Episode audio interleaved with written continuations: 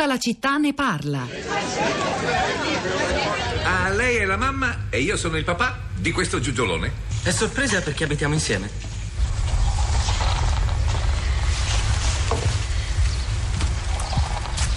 Molto piacere, Noel Sapin.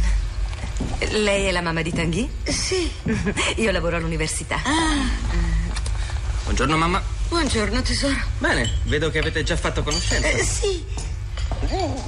Noè, preferisci tè o caffè? Sembra di stare in una caserma. E tu che ne sai? Il militare non l'hai fatto. Sei tu che mi hai fatto riformare. Dicevi che era una perdita di tempo. E aggiungi, non devo mai rispondere ai genitori.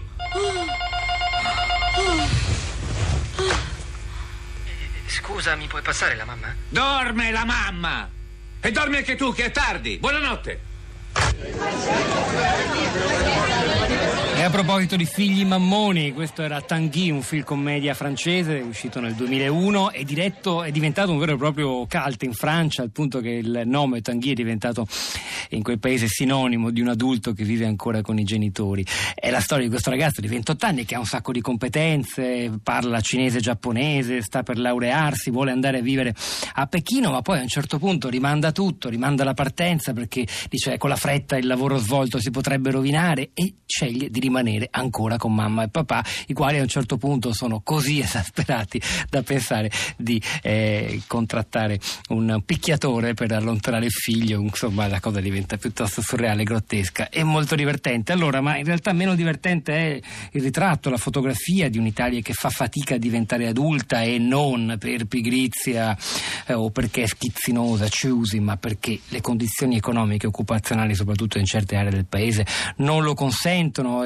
eppure quando si lavora, come è il caso dell'ascoltatrice di prima pagina Lara che ha dato un po' l'input alla puntata di oggi e non si guadagna abbastanza per pagarsi un affitto, soprattutto se si abita nelle città molto care del nord. Sara Sanzi, quali le reazioni a questo viaggio che abbiamo fatto tra i giovani italiani oggi sui social network? Buongiorno Pietro, la piazza sui social network, la, cam- la piazza ampia di tutti gli utenti, in particolare di Twitter in Italia, è una piazza molto indignata. Gli utenti scrivono infatti che è sbagliato utilizzare il termine mammoni perché così si finisce per dare un'accezione psicologica invece a una realtà che è più complessa e ad una difficoltà che è dettata soprattutto da motivazioni economiche. Nella nostra piccola piazza invece, quella composta dai nostri ascoltatori, c'è qualche obiezione eh, differente, più articolata. Parlano non tanto dei figli quanto dei genitori, per esempio Carla e Carlotta. Leggo alcuni estratti dei loro messaggi arrivati sulla pagina La città di Radio 3.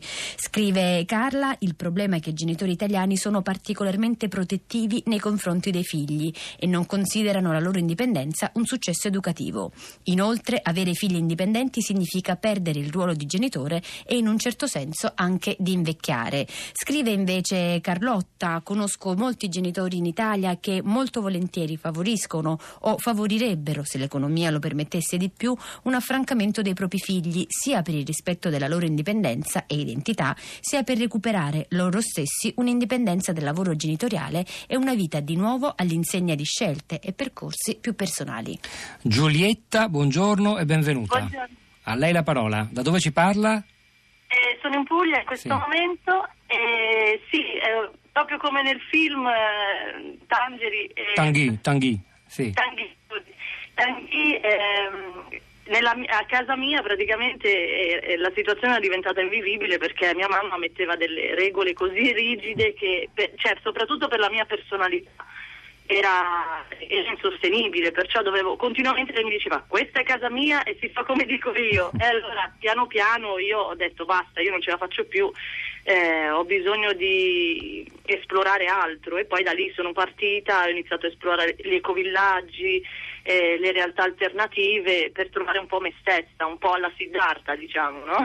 Però questo è stato, è stato molto bello comunque questo supporto, lei mi, mi supportava ma mi spingeva, un po' come fanno gli animali, no? Cioè a un certo punto i figli devono andare via di casa, cioè eh, è così. Giulietta, grazie. Andiamo ora ad, eh, ad Alessandria. C'è Esther collegata con noi. Buongiorno. Sì, buongiorno. A lei la parola, Esther. Sì, io ho 30 anni e come ho scritto nel messaggio vivo da sola da quando ne ho 19. Prima di tutto grazie ai miei genitori che mi hanno aiutato economicamente, mi hanno permesso di poter vivere da sola e, e poi grazie al mio lavoro che mh, mi fa guadagnare abbastanza per vivere da sola. Ho vissuto un anno negli Stati Uniti e un anno in Germania mentre studiavo e ho proprio notato come io non, non, non, sono mai stata aiutata dallo Stato e lo Stato dà pochi aiuti ai ragazzi italiani a uscire di casa. E, mm, esatto. E l'altra, mm, l'altra, l'altra cosa è che ci sono dei genitori che tendono, che per esempio mi chiamano per dire mio figlio non sta bene e il figlio ha 40 anni, quindi tendono a tenere molto sotto la cappa.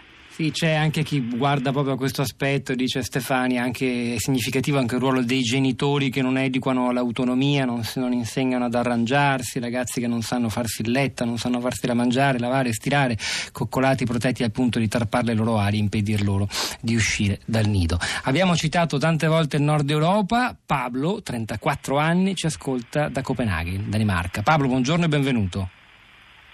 Sì, buongiorno, buongiorno anche a tutti gli ascoltatori. A lei la parola. Sì, io ho lasciato casa a 19 anni perché avevo voglia di scoprire il mondo al di fuori della mia regione, quindi da, dalla Lombardia, da un paesino vicino a Crema, sono andato prima a Bologna, poi a Siena e ho cercato sempre di, eh, di studiare, quindi ho ottenuto la laurea triennale a Siena, ehm, ottenendo delle borse di studio in modo tale da, da, da, pesare il meno possibile sui miei genitori. Grazie comunque anche a loro ce, ce l'ho fatta, però appunto ehm, all, all'epoca spero che esistano anche tuttora, ci sono comunque dei modi ehm, per ottenere degli aiuti per lasciare casa. E, ehm, poi io, la mia esperienza poi è continuata con un tirocinio post laurea al CNR di Padova, seguito da un breve impiego e poi ho deciso di eh, lasciare l'Italia iniziare l'avventura in Danimarca.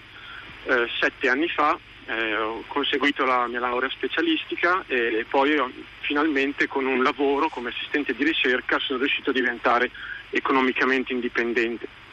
Ora sono un dottorando e, e ho anche una famiglia qua una famiglia italo-danese con una bimba di, di nove mesi, appena na- cioè, nata da poco. Senta, la maggior parte dei suoi coetanei, amici in Danimarca vivono da soli, vive da sola, immagino. Eh, parla di, di, amici italiani o in generale? locali? In generale. Sì, sì, la maggior parte vivono da soli, poi comunque qua in Nord Europa, io conosco specialmente la realtà danese, i figli effettivamente lasciano casa molto presto, eh, finite le scuole superiori. Mm. Eh, si vedono anche molti giovani, anche minorenni, lavorare ehm, ehm, come cassieri nei supermercati per eh, iniziare a rendersi più, econom- più indipendenti. Grazie Pablo, grazie anche per ascoltarci dalla Danimarca. Sara. Pietro, i dati Eurostat stanno facendo il giro della rete, ancora due reazioni. Christian si rivolge direttamente ai giovani e dice vi hanno privato del futuro per promuovere lavoro sottopagato e precarizzato e dal momento che non avete fatto una piega vi prendono anche in giro. Posso dire la mia, in fondo ve lo meritate. E chiudiamo con Alfredo che sempre su Twitter scrive Italia paese di mammoni, ma forse non siamo un paese per giovani. Infatti siamo un paese per giovani all'estero. È il momento di Radio Tremondo, hanno lavorato a questa puntata di Tutta la città ne parla, Fiore Libori alla parte tecnica, Piero Pugliese alla regia, Pietro del Soldà e Sara Sanzi a questi microfoni, al di là del vetro Cristina Faloci, Rosa Polacco, la nostra curatrice Cristiana Castellotti. A domani.